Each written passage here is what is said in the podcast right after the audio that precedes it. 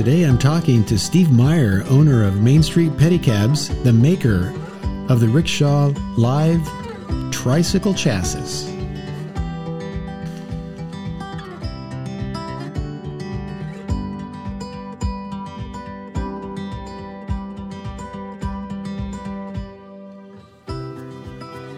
Rickshaw Live is a pedal powered live performance soundstage that specializes in launching close contact between music makers and a crowd, sometimes from a street, plaza, or sidewalk, or here from the Podmosphere, where we chat with the makers. Come join us as we roll with it.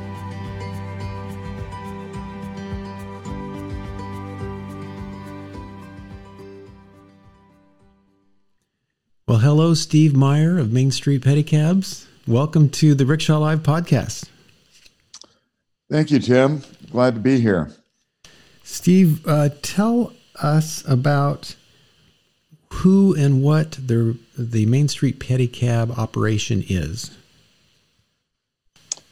Well, Main Street Pedicabs um, began with my involvement in urban planning, and um, uh, you know, like many uh, changes we see in our society, this this company started towards a, during a major economic disruption, which was the uh, savings and loan crisis in the 1980s. And I had been doing um, a lot of economic planning work, but mostly developing the um, the suburban fringe areas, and it was dissatisfying work. And uh, once that was disrupted, I turned to um, an area that I really liked, and that was urban areas, the most dense cores of our cities, and seeing how they were to be revitalized. And one of the issues was uh, the the mobility and the transportation in uh, downtown areas. And the simple thing was, is cars just basically took up too much space. They traveled too quickly along the streets. They made it in an uninhabitable for pedestrians. So, uh, some other planners and myself started a conference called the Pedestrian Conference. Um, but even at the pedestrian conference, where we were stressing walking, you needed mobility options. And um, we didn't really want to turn back to getting a car for the mobility impaired people within our conference who were going to have to go get to different venues for this conference that we were having in Boulder. So I borrowed a rickshaw and uh, a pedicab from somebody I knew in Aspen. And um, it really didn't get used much at the uh, conference, but the student that I hired to um, to use it at the conference asked me if he could take it to downtown Denver and use it on a Friday night. And I thought, well, it's insured. Uh, yeah, sure, go ahead. And so he did. And when he came back, he was all excited because he made, you know, over a hundred dollars taking um, people from uh, this one particular bar back to a pedestrian area called the 16th Street Mall. And this bar was located four blocks off the mall through kind of a hostile warehouse district. So the walking was not pleasant. You couldn't walk up along all these loading docks, and yet people don't like to walk in the street. And so he did very well. And this restaurant was uh, very popular because it was the only uh, brew pub in Denver at the time. Nice. And um, so I went to the owner of the brew pub, who was John Hickenlooper, and said, Hey, would you sponsor this pedicab just working downtown? And he said, Okay. Wow. And so right away, I had little a viable business with one pedicab. I had a driver who wanted to rent it from me. I had uh, the advertiser. I didn't own it, but I knew I could go to this guy and just buy it and, and start this out because I was just interested in like, wow, this is like a little viable seed that can be planted here in this uh, developing area and just see what happens. Well, what year um, was that, Steve? That was 1990. And um, so, um, and then this pedicab really wasn't that good. And somebody told me uh, what would be really cool would be a mountain bike pedicab. Well, right. I knew that I had to redo this pedicab anyway and start making them. So, um, you know, at the time it was relatively easy. I went to the University of Colorado um, engineering department and said, "Hey, do you want a class project for this mechanical engineering class?" Beautiful. And uh, some of the students said, "Sure, we'll work on that." And um, so we worked on it. Actually, it took a couple semesters to get things down, and I worked on getting the welders. And the hardest part was getting the um, the fiberglass mold made yeah. for the uh, carriage, and um, we made a pedicab.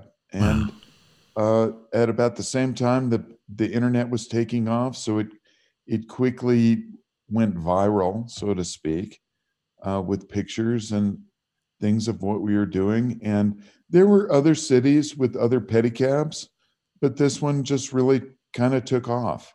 So I w- I didn't invent the pedicab. I didn't wasn't the first one to have one. It just was a confluence of different things that came together that made Main Street pedicabs what it is.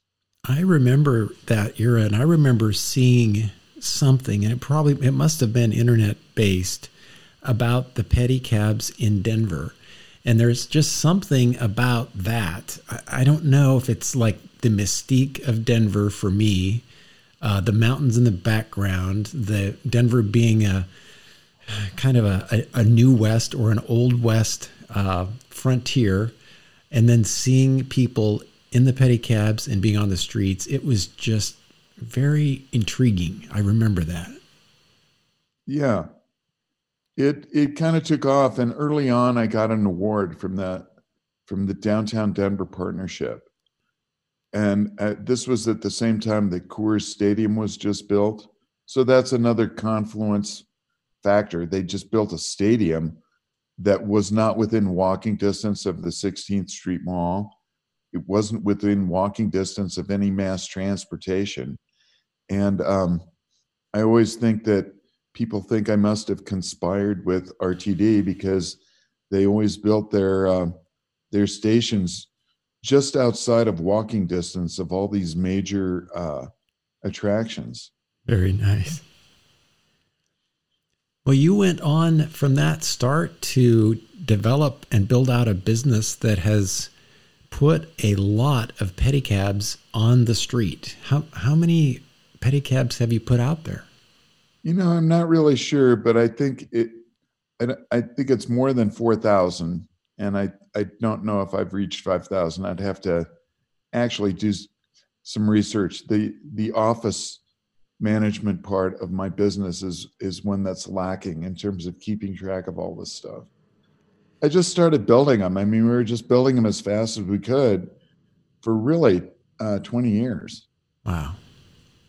It's incredible. I I in traveling before I before I got a pedicab, I noticed pedicabs from coast to coast when I traveled, and I have to say, the one name that in my mind became associated with the chassis was Main Street, and so it was it was no surprise. Actually, the only surprise I had was actually discovering Main Street in Broomfield, Colorado.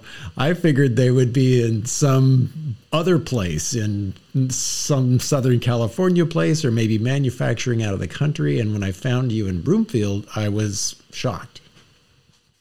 Yeah, I think people are. It's just a kind of nondescript little factory in Broomfield. Well, tell tell me what you remember about our first discussion and or meeting? Well, you reminded me that the first discussion or meeting we had was actually when you were uh, uh, working up in Valentine, Nebraska. So, do you want me to go that far back, or do you want me to go to uh, the discussion we had on, on, the Rickshaw Live? Well, that's interesting because uh, what I was, what I had done in moving back to Valentine, Nebraska, is my sisters and I started this bike shop, and we we estimated for some reason that every bike shop needed a pedicab. I don't know why exactly we thought that. I don't think we'd necessarily seen pedicabs in every bike shop we'd ever been in, but we just thought we needed one.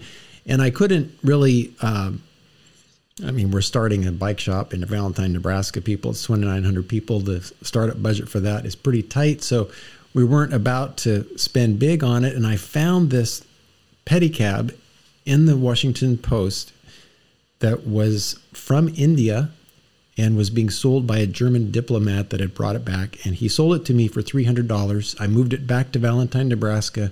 We put it in the bike shop as a curiosity piece, had it in parades, that sort of thing.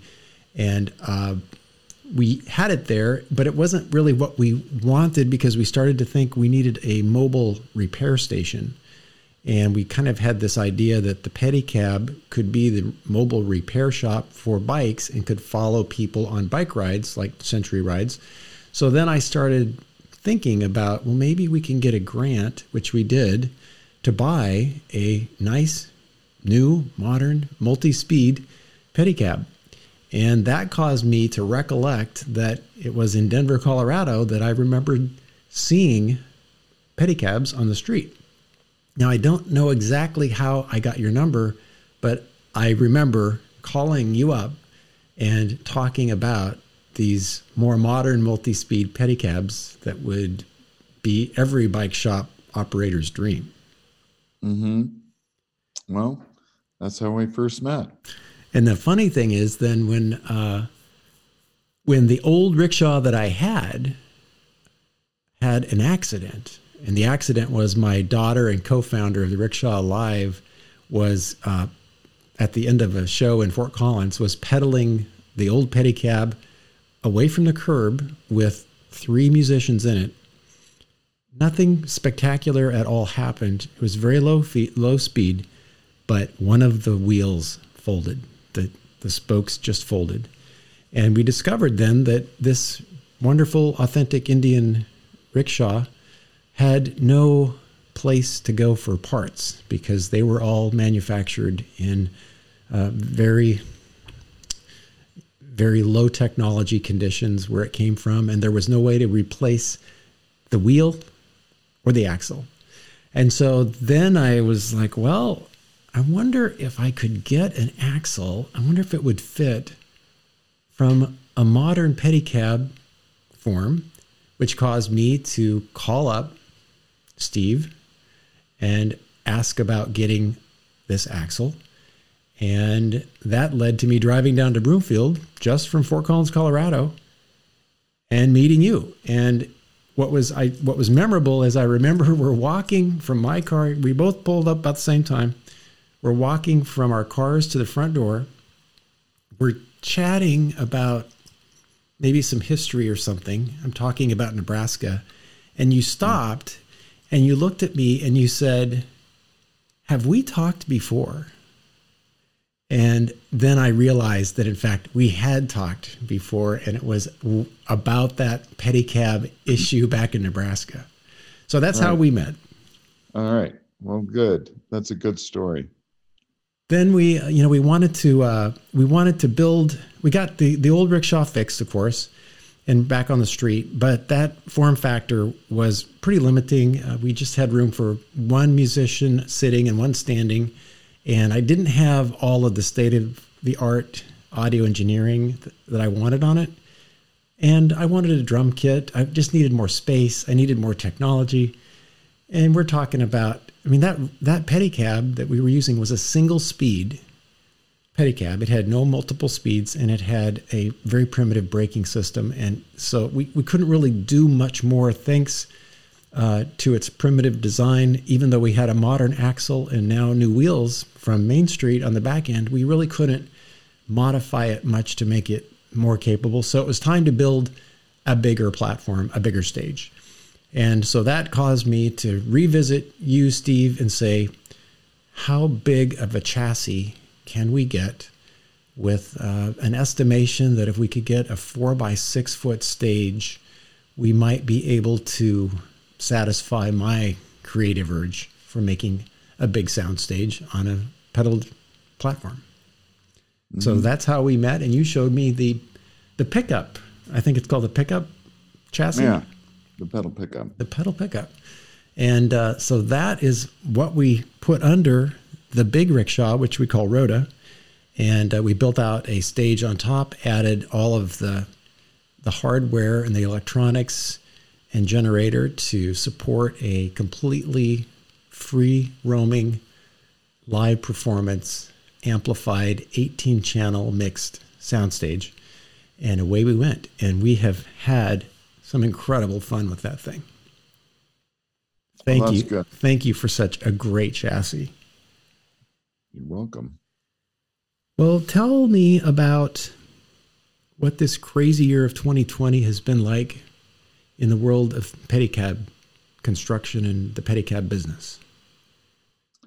Well, it's been very disruptive. I mean, for the first time in my country's history, uh, c- company's history, um, you know, I'm down to where I was like in 1992 with uh, very few employees. Um, what it's done is caused all the people who who were depending on pedicabs in urban areas. I mean, just in Denver alone, there were over 200 pedicabs that served people that came downtown for uh, the nightlife, for going to restaurants, going to bars, going to concerts.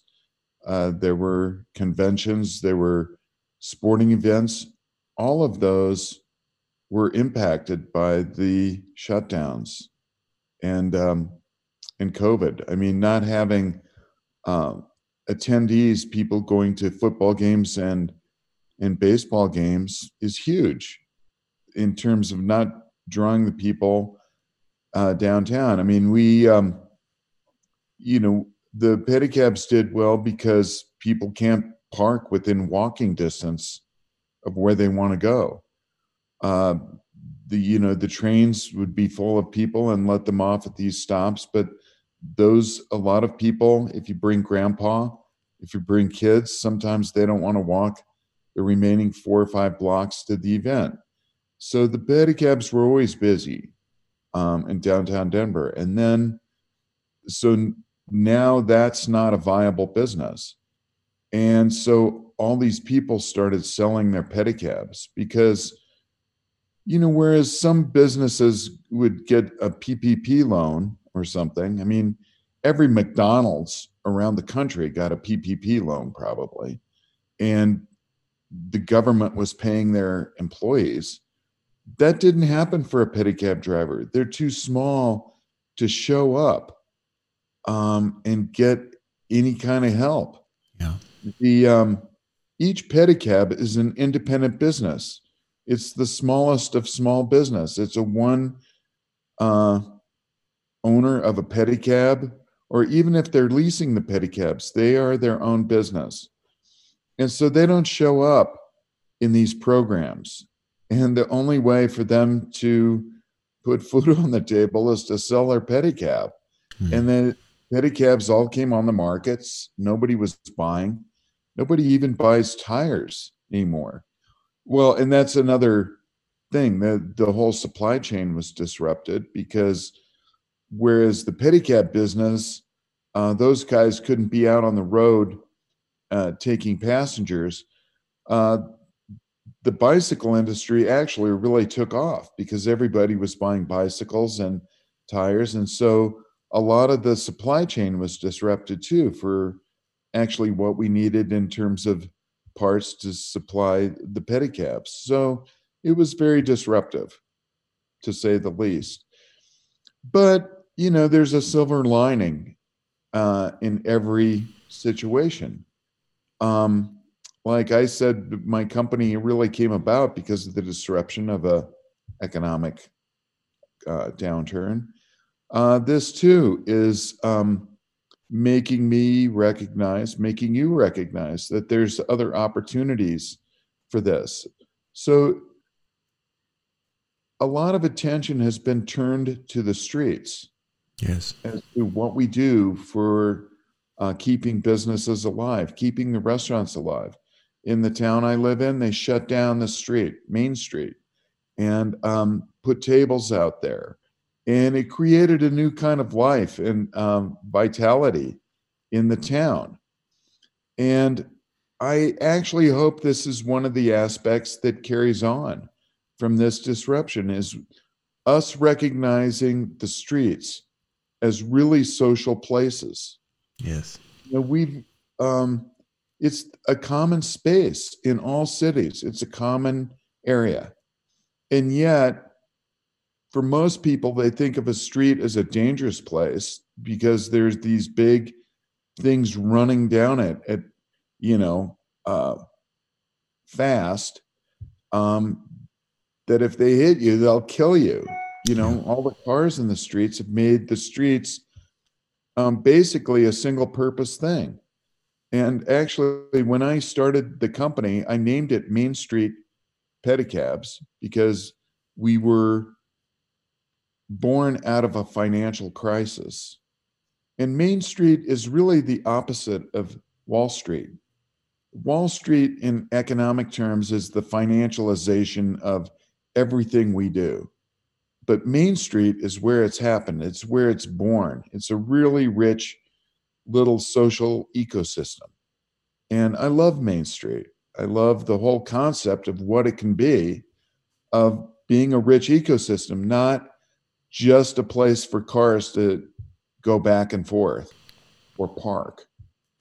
I agree with you. I, I think it's, you know, it's part of my vision that preceded, um, you know, what happened with COVID, of course, to bring the performances out into the street in some way. And, you know, I mean, there are fixed venues outside for that, plazas and parks and things, but we always kind of like just wondered if you could mobilize a live performance street side. Um, right. Or, uh, you know, we really stayed off sidewalks, but street side to really play to the sidewalk crowd. And then you can pedal through those plazas and parks and um, you know, bring the performers really to the audience in a in an uncovered outdoor, no cover venue, and I I think, and I and I think you probably agree with me that when we come out of this pandemic, we're going to have a lot of people really eager to get outside and and we can be out there in that new community or renewed community with these live performers mobilized to provide some additional ecosystem enhancement. I agree. I, I think it's um, if we miss this opportunity, it'll really be uh, unfortunate. Well, we you have know, the, I mean, the thing we have is we have two pent up quantities. Actually, we have we have people that need music they they need live music really i mean that's that's the unique thing about us humans we seem to need to interact with people making music. And we of course because of something deep inside we can't stop our lips from moving and our vocal cords from rattling along too whether we're skilled or not. But we're we're just like intrinsically melodious i guess. And so we have all these people that need that. And on the other side, we have all of these performers that have been knocked out by their venues being offline. And right. oh my goodness, I mean, I can't even imagine how these musicians and other kinds of performers have survived during this, what is going to be a year before it's all said and done. I mean, hopefully less and hopefully not more. But putting those two demands and supplies together in this outdoor eco space would be very exciting. It, it I I totally agree with you, and um, you know, uh, people are talking about how how Zoom. You know, you and I are speaking over Zoom now. I mean, how it's revolutionized things, and uh, you know, because of this pandemic, but just from the fact that we can talk about Zoom, one entity, and know what we're talking about, shows how concentrating this technology is. But people want to be decentralized, they want to be unconcentrated. I mean, being in the streets and interacting with the musician, yeah, we can't put one name to that because it's thousands of names. Yes. that's what I really love about this is it's very decentralizing. It's connecting with people person to person. Um, I think that it's going to be beautiful to get these things out there interacting with people. I can just see the kids standing along the side of the street as this goes by, clapping and interacting.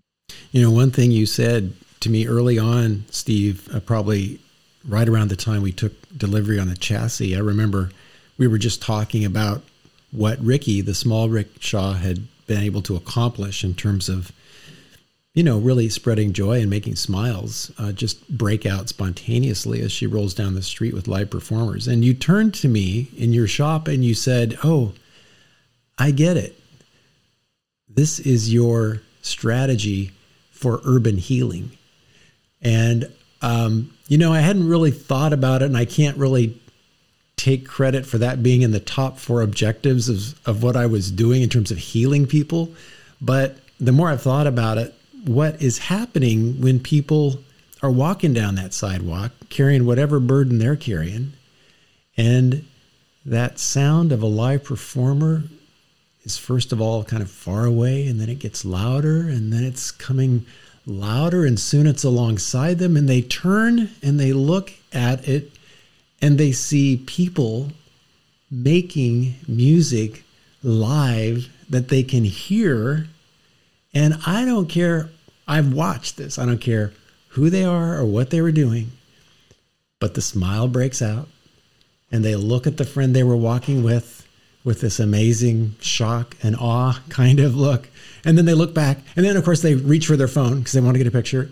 And then the performance is on down the street. So it has a, I've seen it, it has a, a way of liberating people, at least temporarily, from whatever burdens they're carrying. And hey, you know, that's healing. And so I, I aspire to turn this medicine loose on a population of people that has been dealing with some sickness. And I think we can make them better. Tim, that really resonates with me. And um, I, I, say this really uh, hardly ever um, because it, it's a little bit out there, but sometimes I've called myself a pharmaceutical company nice. because I'm making this little remedy that gets applied to this urban organism. You know, an urban area is an organism, it's an organization, it's organic and it needs medicines too. And this just kind of thrown in the streets, it'll turn heads, it'll create smiles. Uh, people will be laughing and uh, animated. It adds animation to the streets. You know, people keep on talking about, oh, look at what these car, these big car companies are doing. They're making, they're putting electric motors in cars. You know what? It's still a car it's still going to take up all this space. It's going to encapsulate the passengers in these steel uh, cages and separate them and threaten the passengers with this big moving thing. Um, you know, and I have no problem with cars. I mean, they're great for going down the highway. I've loved them. You know, I have one. I'm not complaining.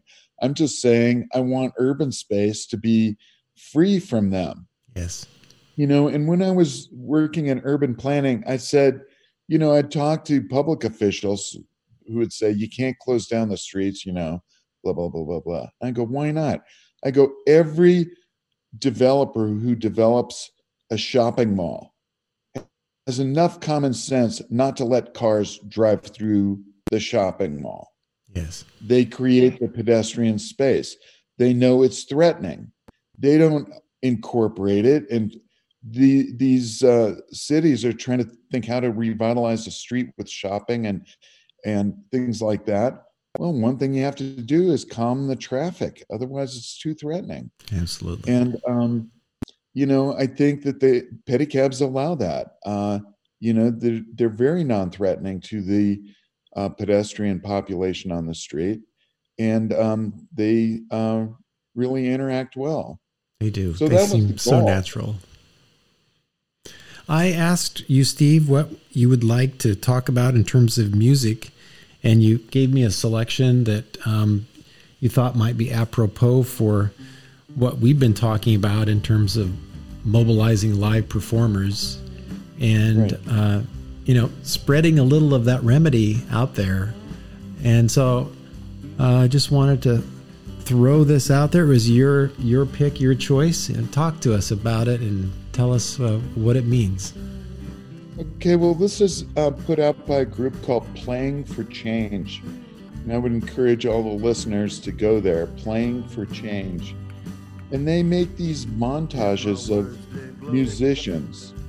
Um, so this isn't one band, one performer singing this. These are people from all over the world who are coming in, and their uh, little bits and pieces of, of what they're playing have been brought into this song. And so it's a really a visual thing too. And unfortunately, uh, your listeners can't see it, but they can go and uh, see it at Playing for Change. This one's called Ripple. Another one I really like is The Weight. And they bring musicians in uh, on these videos from everywhere. And it remind they're all street musicians. You know, this isn't none of these musicians are set up in a big concert venue. They're all just sitting in a park. They're sitting by the water. They're sitting uh, with their guitar cases open and playing, and then uh, this music is melded into these uh, this uh, uh, creation here. It's wonderful. You know, it one thing that uh, I want to to work on technically as we kind of move into the future of moving music with the pedicab is I definitely see that we'll be able to stream live from the moving pedicab. That's technically well within reach. But one thing that would be really fun to perfect would be to achieve what they've done on this video, which is several performers playing with each other uh, in synchrony. So no audio latency issues to get in the way of perfect, uh, perfect playing together.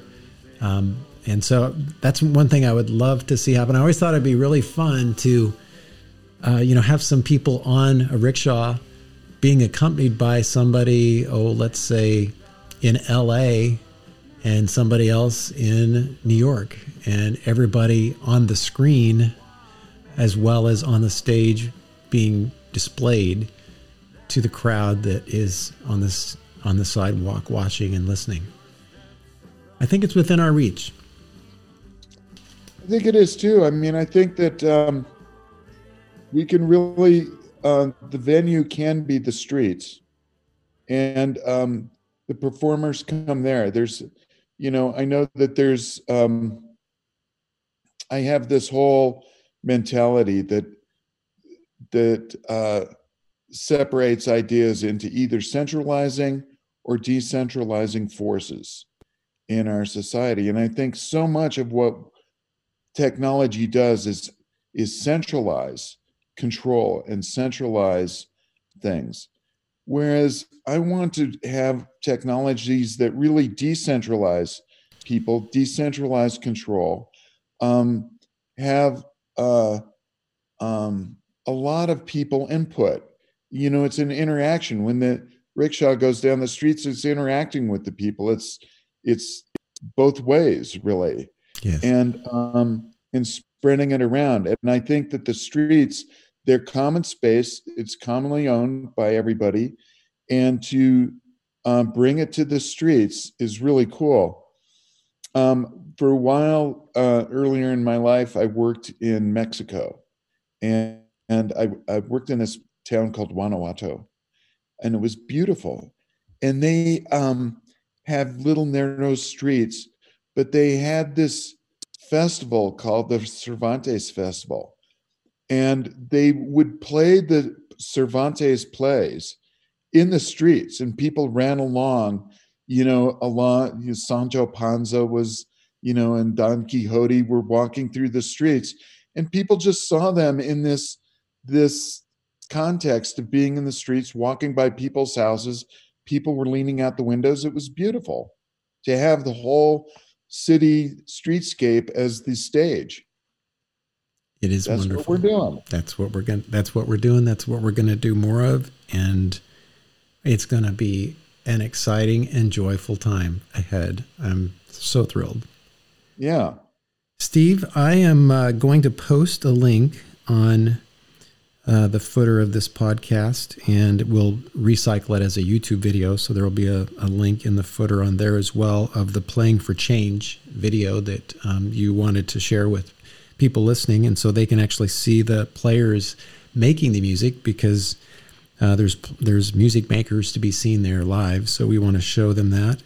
I will put that link together, and then you and I will continue to imagine a a new way of helping people find a remedy for whatever they're bringing along and whatever they have ahead, so they can uh, be more joyful and more fulfilled. And we can do it by just moving the music. Thank you, Tim. Thank you, Doctor Tim. That you you add the credibility now that we're a, a pharmaceutical remedy for cities. I I think uh, this is better than pharmacy, better than Western medicine. It's going to be amazing. Yeah, it Steve, will be. Steve, thanks for visiting and have a great day. And we will talk more in the future. Okay, doke. Great. We'll see ya. Bye. Thank you.